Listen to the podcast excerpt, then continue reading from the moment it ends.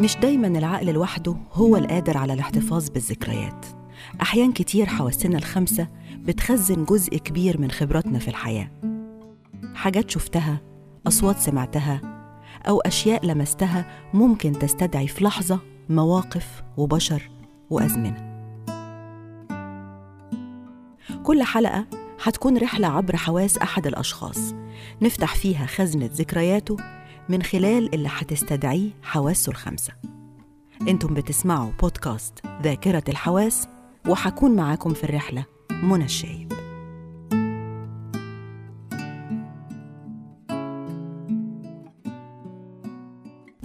كاتب وروائي معجون بهوى وريحة اسكندرية.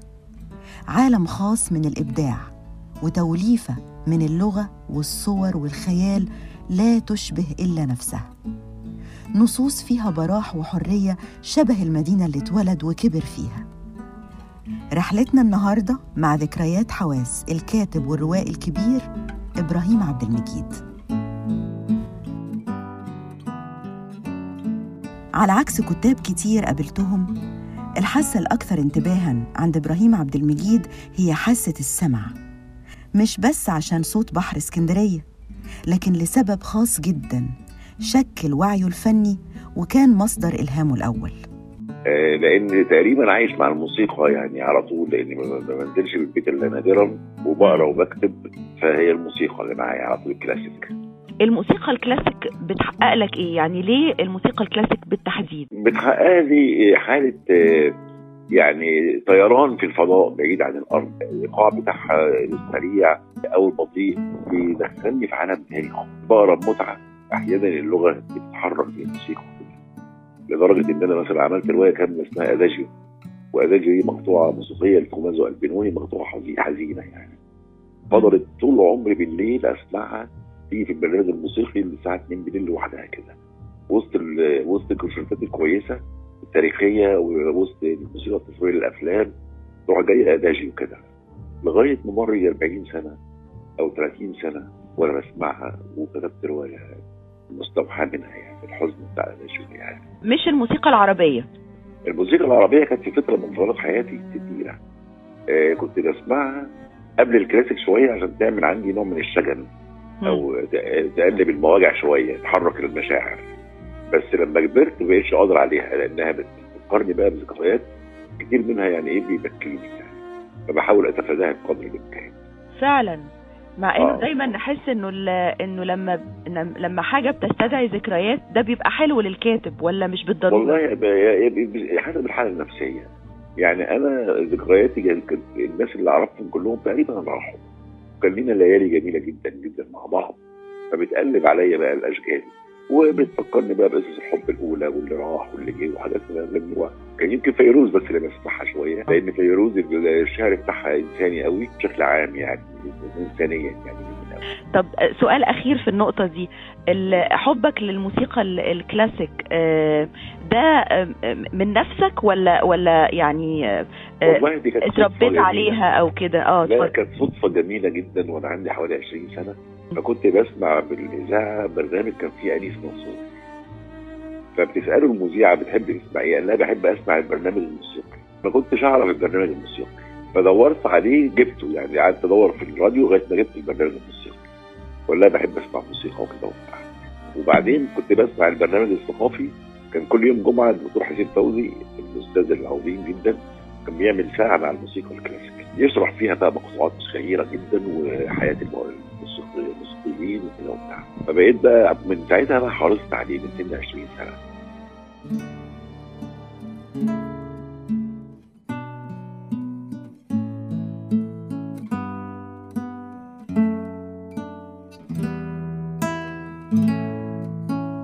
العين بالنسبة للكاتب عدسة بترصد طول الوقت.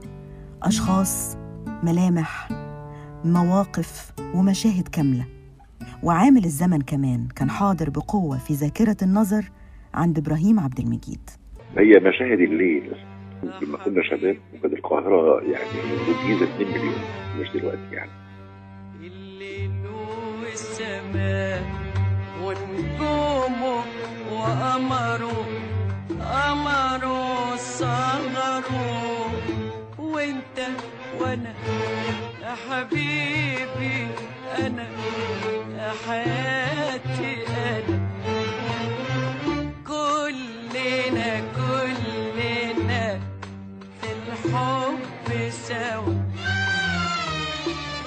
فكان بعد الساعة 10 كان النظام المحلات كلها زي كده الساعة 10 ما يبقاش فيه سفرار غير القهاوي أو الصيدليات يعني.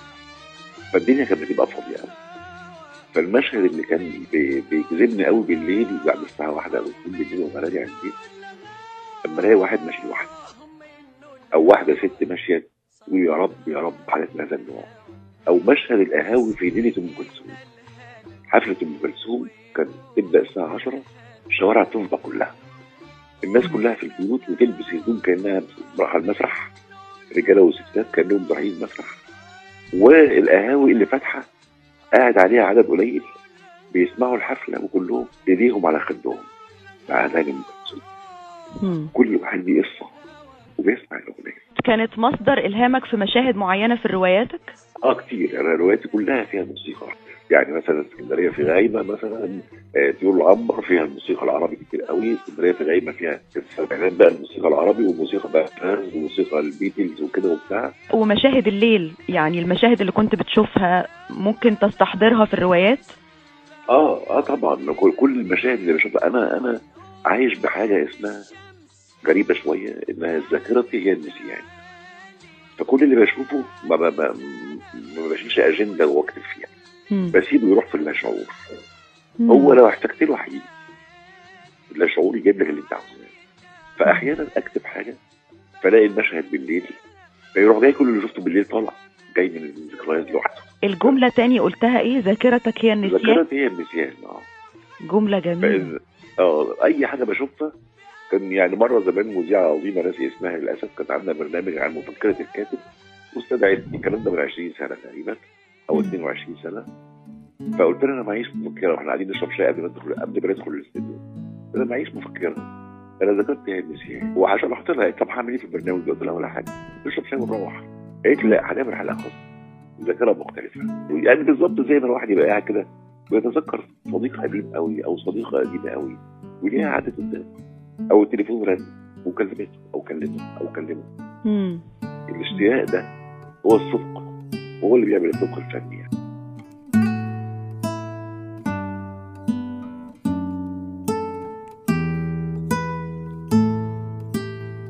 ولما نوصل لحاسة الشم طبيعي ومنطقي جدا نتوقع الريحة اللي مش بتفارق أي كاتب وروائي سكندري. اليود في بحر اسكندرية. أنا كنت أحب قوي أمشي بعد الدنيا ما تشتي وتخلص شتاء أحب أمشي قوي من محطة الرمل لغاية المنتزه لغاية سيدي جابر. على رجلي. وأشم ريحة المطر بعد ما نزل بعد ما مشي وريحة اليود اللي طالعه من البحر. دي أكتر حاجة بحبها في ال في ال في ال يعني حتى لما سافرت بلاد كتير كانوا يشوفوني بقول لهم أنا رايح أقف على البحر بكرة. أنا مش هنزل البحر ولا حاجة بس رايح أقف على البحر عشان أشم ريحة اليود. بحب البحر لما يزوم وأعشق صرخته في الريح وأحس في موجه شوق مكتوم لناس حرة وحياة بصحيح. بحب البحر لما يزوم وأعشق صرخته في الريح. وأحس في موجه شوق مكتوم. لناس حرة وحياة بصحيح. وأحبه لما يتهادى وأدوب لما يوشوشني ويفرش موجه سجادة في أحلامي تعيشني. دي دي حاجة الحاجة الثانية بقى في الحياة نفسها بقى آه، أكتر حاجة بحبها عطر النساء بقى. مش عطر الرجال عطر النساء. وبعدين بقى في الأكل والشرب طبعا السمك. طب لا لا نرجع لعطر النساء. ليه دلالات معينة يعني بتميز ما بين آه، أذواق النساء في العطور المختلفة وبتحس ان ليهم شخصيات غير بعض؟ آه لا أنا ما, ما بركزش في الحكاية دي. أنا بحس إن الدنيا وسعت وإن في دعوة للجمال أو للكلام الحلو أو لكده.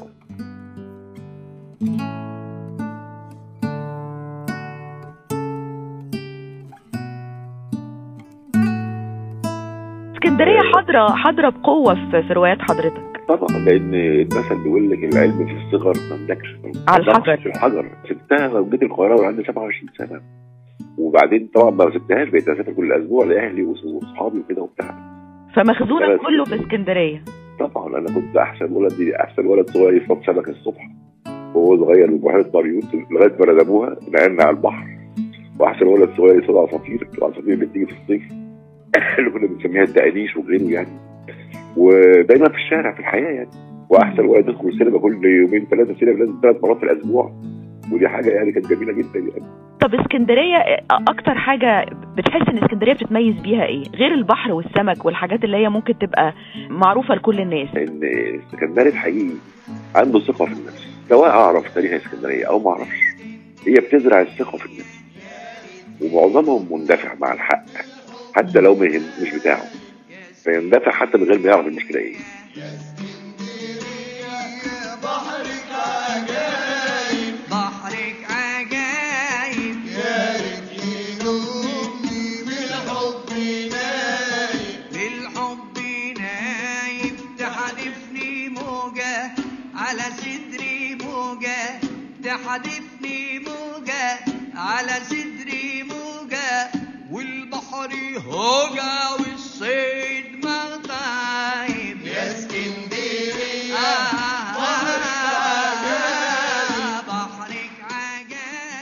بالنسبة لي طبعا الثقة في النفس دي جت من الناس اللي حواليا وجت كمان من قراءاتي بقى.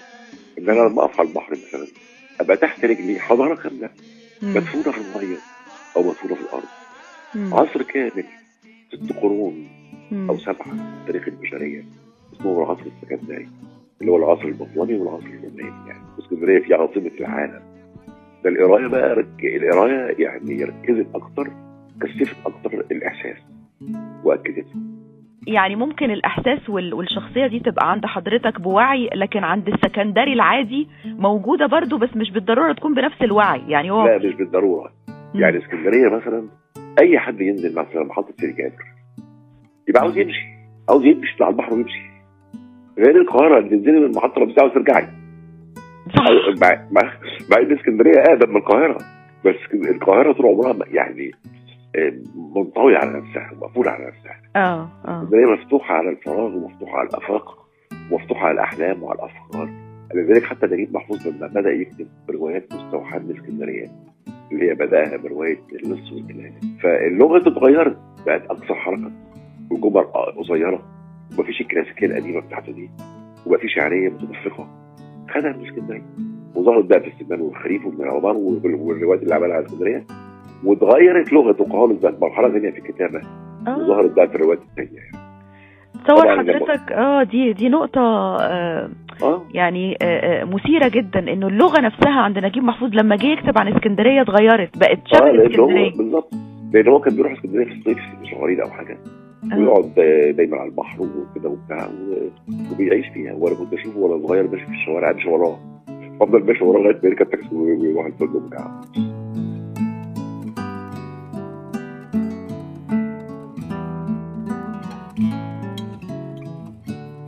ومع حاسة اللمس بتكتمل شخصية الكاتب وتتوحد مع عالمه الأقرب والأفضل عالم الكتب والإبداع. بيلمس الكتاب ويحوله لرفيق يأنس بصحبته ووجوده في نفس الحيز المكاني. أنا بحب قوي امسك في ايدي يعني. واخد بالك انت إمتى بدأت علاقتك بالكتب؟ من سن صغير قوي لأن إحنا مدارس زمان. في الابتدائي كان عندنا حصتين قراءة حرة. الابتدائي والإعدادي. في اول الخمسينات من المغاية الملكيه الكلام ده يعني. أنا دخلت المدرسة 52 مع صوت يوليو مم. بس التعليم لسه من المغاية الملكيه ومدرسين من المغاية الملكيه فافق واسع جدا. فكنا بياخدونا ساعتين حصتين في الأسبوع مكتبة نقرأ بدون امتحان ولا حد يسألنا في القراءه قراءة حرة. فاندفعت في القراية بقى. وبعدين لما دخلت إعدادي اندفعت في الكتابة. على ملمس الكتب. الكتب ليها ليها أكتر من ملمس. يعني كتب بتاعه الأزبكية غير الكتب اللي هي الفخمة بتاعه دور النشر ال- ال- ال- الجامدة غير غير الكتب الأجنبية. عندك عندك آه، آه، آه، ولاء كده لملمس معين آه، من لا هي الكتب الكتب؟ اللي هي القديمة بس. مم. اللي هي عن موضوعات قديمة. اللي هي زي كنز اتفتح فجأة يعني. فهي دي يعني أنا مثلا في كتب كنت بحطها جنبي وأنا نايم. لما اكون موضوعات مثيرة أو قديمة. يعني مثلا آه، كتاب لأبو حيان التوحيد أبو حيان التوحيدي؟ آه كتاب مهم قوي حطيته جنبي يجي شهرين ثلاثة على السرير. آه، الامتاع والمؤانسه آه، مثلا كتاب بقى معاصر آه، بسوفيتي مش من روسيا يعني من داغستان اللي هو رسول حمزة كتاب داغستان بلدي. حصل معايا نفس الموضوع. من جمال الكتاب. كتب كتير حلوة. يعني آخر كتاب مثلا حطيته جنبي اللي هو كتاب آه، عادل وسيلي الصور بتاعته عن القاهرة. اللي هو آه. رائحه الفراغ آه. حطيته جنبي على السرير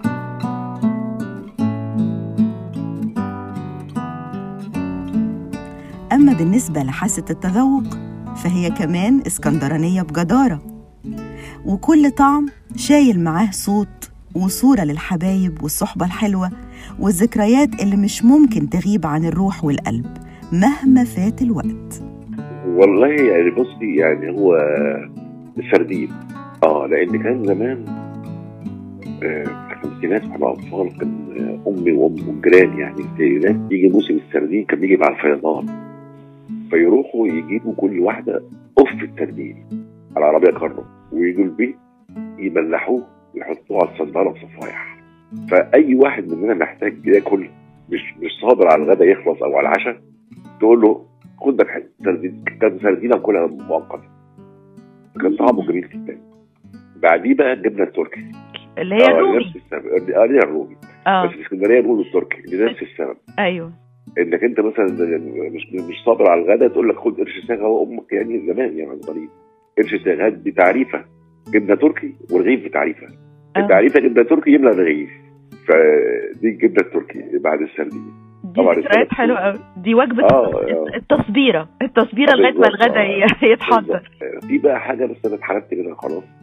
كنت يعني بعشقها جدا جدا اللي هي الكشري الاسكندراني. إحنا أول ما جينا القاهرة في رحلة مدرسية 64 وإحنا في الثانوي لقيت آه. بياكلوا بيعملوا سندوتشات الكشري في المحلات. بقينا بقيتين بنضحك ونتريق عليهم. حط الكشري في العيش. أيوه أيوه أيوه. سندوتشات. أيوه. قعدنا نتريق عليهم ولينا الكشري بقى هنا كله عدس بجبنه وكله آه، مكرونة وبتاع لا إحنا عندنا في اسكندرية رز وعدس.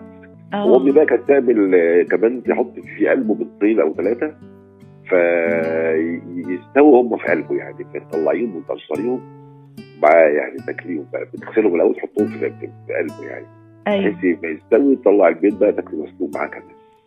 فدي كانت أحلى أكلة كنت دايما لما أجي متأخر من بره وهم- بيبقوا نايمين فلاقي أوضتي اللي على مكتبي حاطه لي آه، يعني حلة كده بتاع 15 سم صغيرة قوي عاملة لي فيها الكشري والبيض فاتعشى وانام طعمه معايا لحد دلوقتي يعني طعمه معايا لحد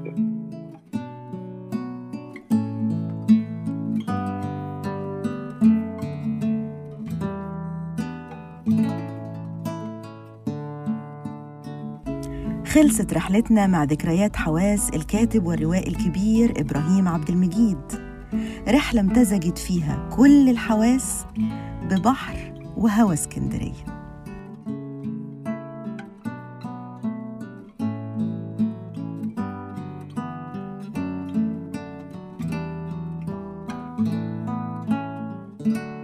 لو بتسمعني وتحب تعمل رحلة مشابهة في ذكريات حواسك هكون سعيدة نعملها سوا.